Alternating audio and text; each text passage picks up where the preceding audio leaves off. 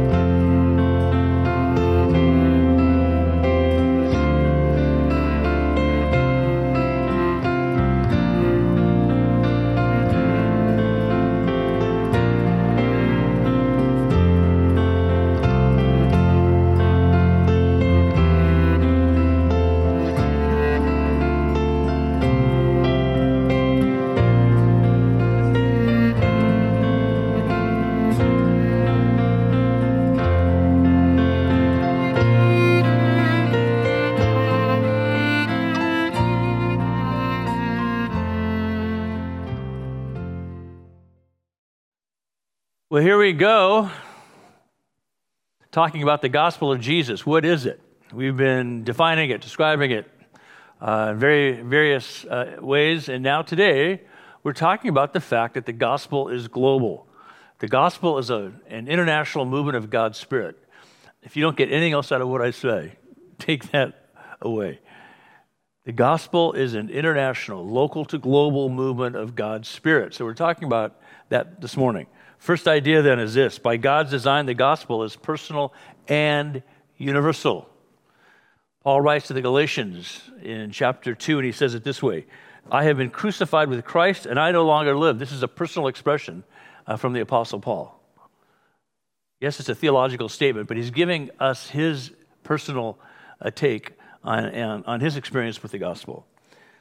The life I now live in the body, I live by faith in the Son of God, who loved me and gave himself for me.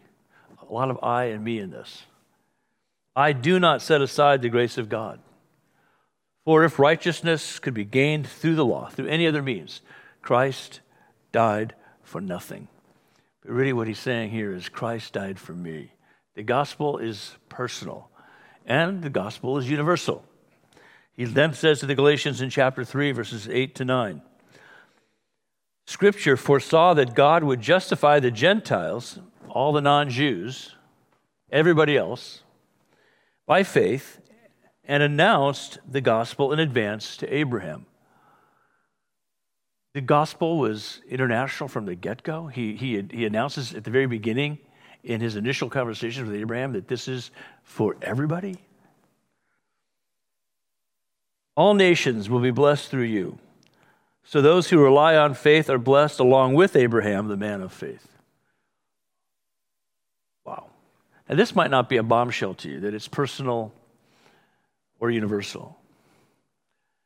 But in our time, in our day, it's, it's not unusual for people to say, you know, I, I think it's irrelevant to me personally, and it's really a Western thing. It's a colonial thing. It's not an international thing. It's passe. It's irrelevant. It's past its due date. It's used by date. And therefore, you see, the way we celebrate Christmas often in our culture, as creative and expressive and whimsical as it is, is disconnected from the actual gospel. Now, if you are connected to the actual gospel, all those creative expressions are fun, they're whimsical. They're interesting riffs on a culture's appropriation of what it means to celebrate uh, the birth of Jesus, the life of Jesus, and the life that Jesus gives us. Separated from that, it becomes its own version of irrelevancy. And so this is a bombshell that the gospel is local to global, personal and universal. God told Abraham he would bless all nations through him, through a nation. Abram, later Abraham, responds to God by trust. It's credited to him as righteousness. God gives him a family where he had no family. Out of that family grows a nation where there wasn't a nation. And out of that nation, all nations are blessed.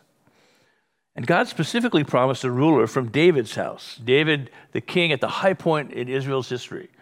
Uh, it is promised by God to the people that the Messiah, the Redeemer of Israel, would come through the house of David, would come from the house of David, that the house of David would know no end. And so the, the prophet Micah in, in uh, Micah 5 2 speaking on behalf of God, says it this way And you, O Bethlehem, in the land of Judah, are by no means least among the rulers of Judah. For from you shall come a ruler who will shepherd my people Israel. So you see this back and forth between this universal expression, this international intention, uh, to a local expression uh, and a local experience. You see the micro and the macro of the gospel. So, if the first point is that God's design of the gospel is personal and universal, the second point would be this Jesus' birth is an international event, rooted in this prophecy from Micah uh, regarding uh, the birth of the Messiah in Bethlehem, the ruler of Israel. And God uses a Gentile ruler to fulfill this prophecy, Caesar Augustus. His decision, his global decision for a census, sent Mary and Joseph to Bethlehem. We see this in Luke chapter 2, verses 1 to 7. In those days, Caesar Augustus issued a decree that a census should be taken of the entire Roman world. Why? The extensive international Roman world.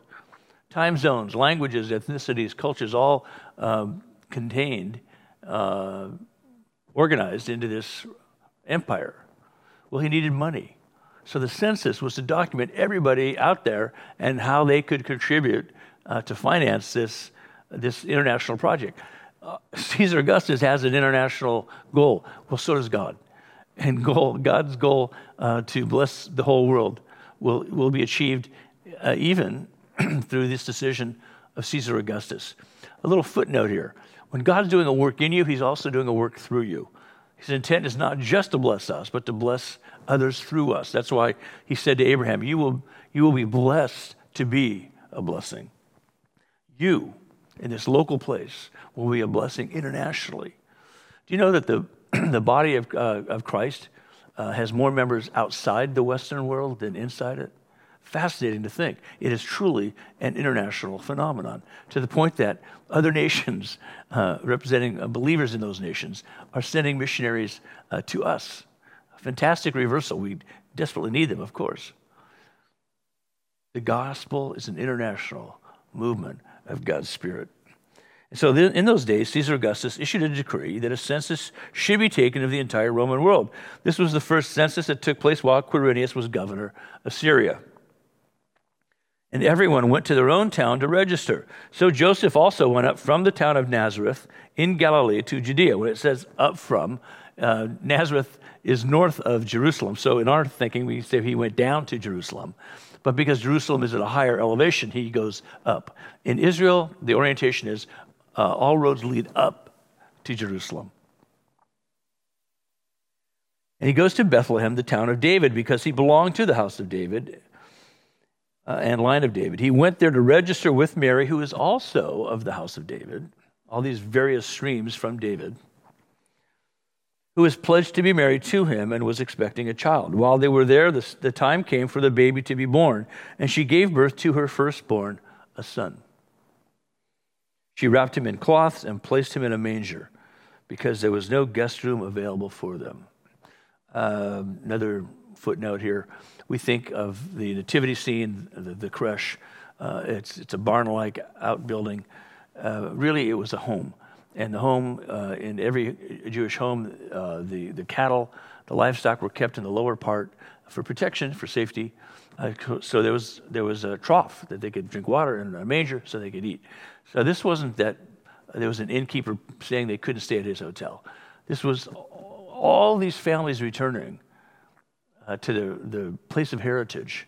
And all those families trying to accommodate family members from all over the place. And so they were in a home, but down in the place where the animals were kept. And then God further confirms his prophecy with magi from the east. Magi, uh, astronomers, uh, astrologers, they were people who studied the stars. They were sophisticated, highly educated people with a lot of influence. They tended to be elites uh, in whatever culture they lived. And they felt compelled to follow a star which ultimately led them to Bethlehem. Uh, we see this in Matthew chapter 2. After Jesus was born in Bethlehem in Judea, during the time of King Herod, Magi from the east came to Jerusalem. Now, east where? We don't know. Anywhere you stand in Israel and look east could be where they came from uh, Saudi Arabia, Iraq, Iran, they could come from Ethiopia. Uh, Israel is the crossroads uh, of, of uh, the East, uh, Africa, uh, and further east. So who knows? And they asked, Where is the one who has been born king of the Jews? We saw his star when it rose and have come to worship him. When King Herod heard this, he was disturbed which was not unusual. Herod was often and usually always disturbed because he was uh, fanatically, uh, neurotically, chronically paranoid about his own grip on power. Uh, so much so that he had his own children uh, killed. He killed anybody who was a perceived enemy or threat uh, to his rule.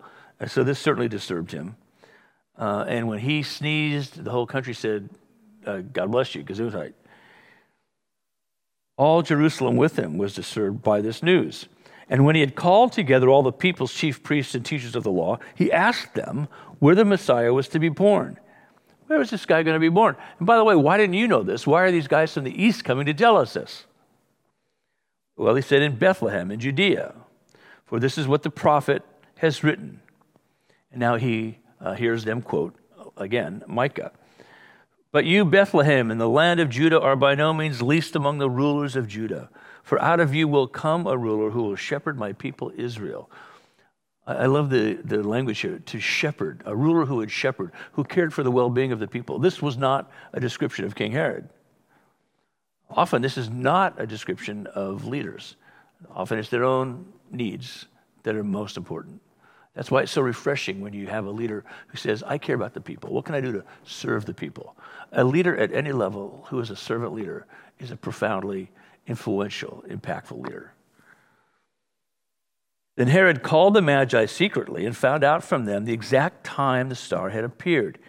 He sent them to Bethlehem and said, Go and search carefully for the child. As soon as you find him, report to me so that I too may go and worship him. Was he genuine? Uh, I don't think so. Subsequent events would show that he was not genuine at all. In fact, he commanded that all children aged two and younger would be, all boy uh, babies would be slaughtered. Slaughtered. Slaughter of the innocents, a horrifically tragic and vicious response to Herod feeling threatened by the king who was born the king who was prophesied. God keeps his promises. So, really, Herod, uh, claiming to be Jewish himself, should have embraced this as good news, but it wasn't. It was for him very, very bad news. After they had heard the king, they went on their way, and the star they had seen when it rose went ahead of them until it stopped over the place where the child was.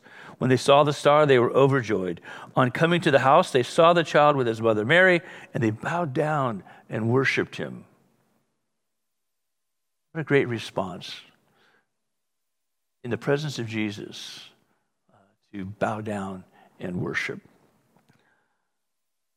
Not only that, it says, then they opened their treasures and presented him with gifts of gold, frankincense, and myrrh. Uh, these were three very, very valuable, very expensive, and rare commodities, none of them from Israel.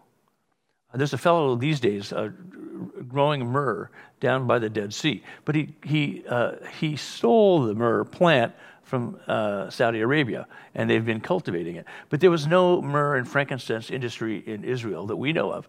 There was no gold in Israel. When Solomon built the temple, he needed a lot of gold. All the gold came from Saudi Arabia, from Ophir. So, this frankincense and myrrh, this gold, could have come from uh, India, Ethiopia, Saudi Arabia. We don't know. If you stand in Israel, everything east is east. And having been warned in a dream not to go back to Herod, they returned to their country by another route. An international moment, international gifts for this very local child. But remember, this very local child came to fulfill God's international movement through his Holy Spirit. If you want to find Jesus nowadays, good news, you don't need to go to Bethlehem. All you need to do is find a disciple of Jesus or be a disciple of Jesus. They are everywhere, and He is with them wherever they are. Let that sink in. Wherever they are. That's because faithful people have proclaimed the gospel worldwide in response to Jesus' command, fulfilling God's promise. We see this in Matthew 28, verses 18 to 20. Jesus said to his disciples, All authority in heaven and on earth has been given to me. It's my authority. The early church took a phrase used of Caesar Caesar is Lord. And they rightly corrected it to Jesus is Lord. That phrase, Jesus is Lord, is a theological statement based on biblical content. The revelation of God in Christ. God himself becomes king, fulfilling the prophecy through Micah. And yet, it's also a political statement, political in the most basic root sense of the word, for the well being of the people. It's a, it's a political statement that God has the well being of people in heart and mind. Jesus is Lord. Somebody else could be king or governor or senator, congressman, mayor, any kind of leadership description you want to give. There's only one Lord. Jesus is Lord. And because Jesus is Lord, we can be saved. And because Jesus is Lord, we celebrate his birth. And the third point would be this Jesus' final instructions were a local to global prophetic command. His final instructions to his disciples, following the resurrection, following this command to go make disciples, uh, before his ascension, uh, this is recorded by Luke in Acts chapter 1, verses 7 to 8.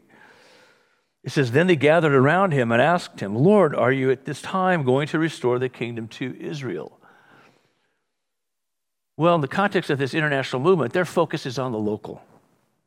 Well, Lord, finally, is Israel going to get back what it rightfully should possess its own nation, its own status as a state?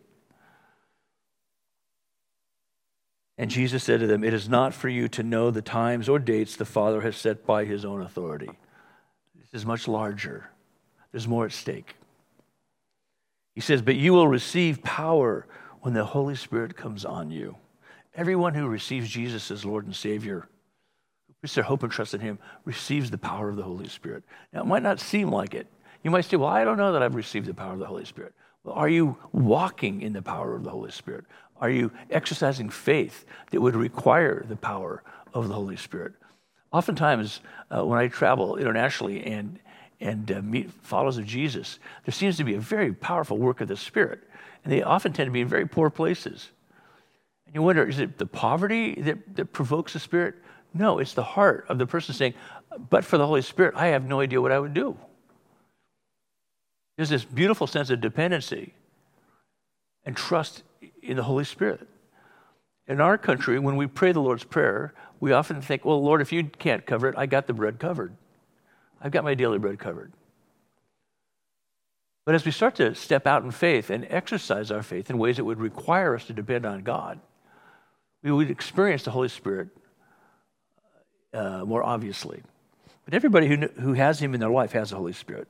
And so he said to them, When the Holy Spirit comes on you, you'll be my witnesses in Jerusalem and in all Judea and Samaria and the, to the ends of the earth, from local to global. You'll be my witnesses. Uh, the literal word here is martyr. You'll bear witness to me. Martyrs live for Christ. Sometimes Martyrs die for Christ. I loved what Cardinal Timothy Dolan said last week. Do not forget the persecuted church as you celebrate Advent and Christmas.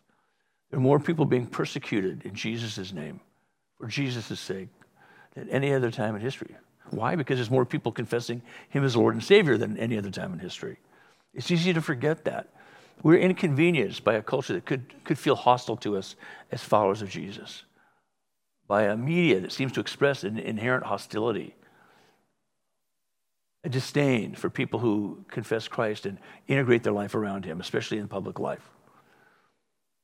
But we really have not experienced the kind of persecution that is worldwide and rampant even now. But you will be my witnesses in Jerusalem, Judea, Samaria, to the very ends of the earth. What's interesting is that this is all relative, isn't it? For somebody else, the very ends of the earth are here. And so the bishop of Rwanda has uh, authorized a, a mission called the Anglican Mission in America. There's hundreds of churches being established under the Anglican tradition in America under the auspices of the Bishop of Rwanda to the ends of the earth. If you live in Rwanda, wow, how far can you go? The United States is pretty far away. If you believe in Jesus, you are a local and global witness for him. You are a local and global witness for him. Local because you live out your faith where you live. Global because you're connected and you're thinking and you're prayerful about the church far beyond where you live. You're part of an international, worldwide movement of God's Spirit. That's why God allows La Jolla Community Church to exist. That we would equip the saints for ministry, Ephesians 4.11. That's, that's basically the ethos of our church. We exist to, to equip the saints for ministry, to raise up people to know Christ through the power of His Holy Spirit the authority of His Word, the, the community of His people, so they can understand the gift entrusted to them and use those to bless others in ministry. To equip the saints for ministry, it just says we help believers understand what God has put in their hands and their head and in their heart.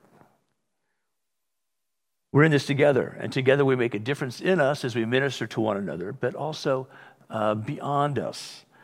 Uh, we make a difference in Jesus' name. So let's recommit ourselves to that as we celebrate the birth of Jesus. Uh, all the wonderful festivities and the traditions uh, that allow us to celebrate Christmas are fantastic gifts. Think of all those wonderful creative people who've, who've uh, come up with these fantastic ways, whether it's foods or songs or other traditions that we celebrate the birth of Jesus, the life of Jesus, and, and the ministry of Jesus. But let's recommit ourselves to the core gospel of Jesus. Local to global is an essential aspect and expression of our identity in Christ. If we lose that, we lose our identity. If you see yourself as a little provincial Christian in your little world, safe and secure from all those horrible things happening out there, you're going to cut yourself off from the very lifeblood of this movement of God's Spirit. We want to live locally, but think and act globally as well. After all, that was Jesus' identity when he came into the world. He came in as an international man. You are an international man, woman, young person, every age and stage in life. You can be an international citizen of God's kingdom and of this world. You might have an American passport. I thank God for my citizenship, my American passport, but I want to live as an international citizen. And ultimately, my highest allegiance is to my citizenship in the kingdom of God. And so his advent is also ours. He shows up, we get to show up. He arrived, we get to arrive. I say, Lord, what is it that you want me to do to fulfill your promises to bless all nations on earth? And so we're showing up. And I hope we're enjoying it as we celebrate it, as we live it out together. I hope you and your family, particularly, have a wonderful, wonderful Christmas celebration and a very happy. Lord Jesus, that's my prayer for me, for my family, for all the families of this congregation, in this entire community, in this county, in this country, and around the world. That as we celebrate your birth, we, the hope of your birth and your life would flood our hearts and minds. That the reality and the power of your Holy Spirit would equip us and put in our hands the very things that this world desperately needs. Lord, we thank you for the capacity to celebrate so creatively with whimsy and wonder so for that, we give you honor and glory and praise in Jesus' holy name. Amen. So now may the Lord bless you and keep you. May the Lord make his face to shine upon you and be gracious to you. May the Lord lift up his countenance upon us that we might reflect his glory every day, wherever we go, with whomever we are, both now and forevermore. In the name of the Father, and of the Son, and of the Holy Spirit. Amen.